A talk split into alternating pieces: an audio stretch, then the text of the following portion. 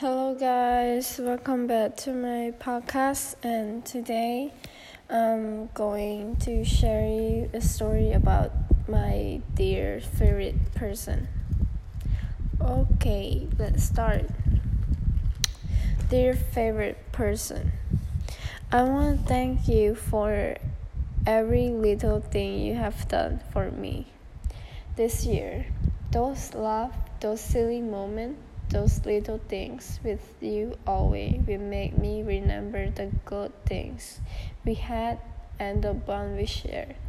We may fight, we may not be talking right now to, to some reason, but remember, I'll always need you, not only in the coming year, but forever, because you are irreplaceable. Thanks for tolerating me and never complaining about how messy, irritating I have been at times.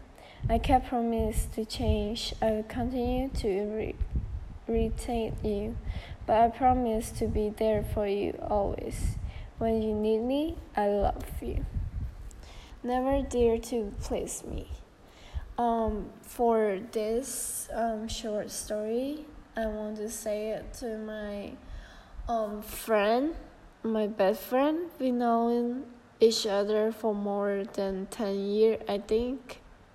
I don't really remember, but yeah, we always together. Even though we didn't ha- get to hang out too much because her parent is strict, and she also a stu- uh, a student who studied hard and studied smart and you know and i'm a person who don't really like study. And uh we um even though we didn't hang out too much but we still share each other bonds and each other um how to say that? Uh um let me see. Um each other each other feeling. Like when i'm feeling down and she come and comfort me those and that and stuff. And when she feeling down comfort her this and that.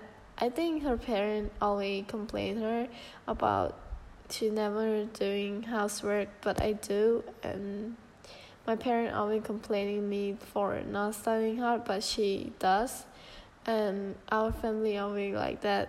And even though we still a good friend, you know. Thank you. Bye.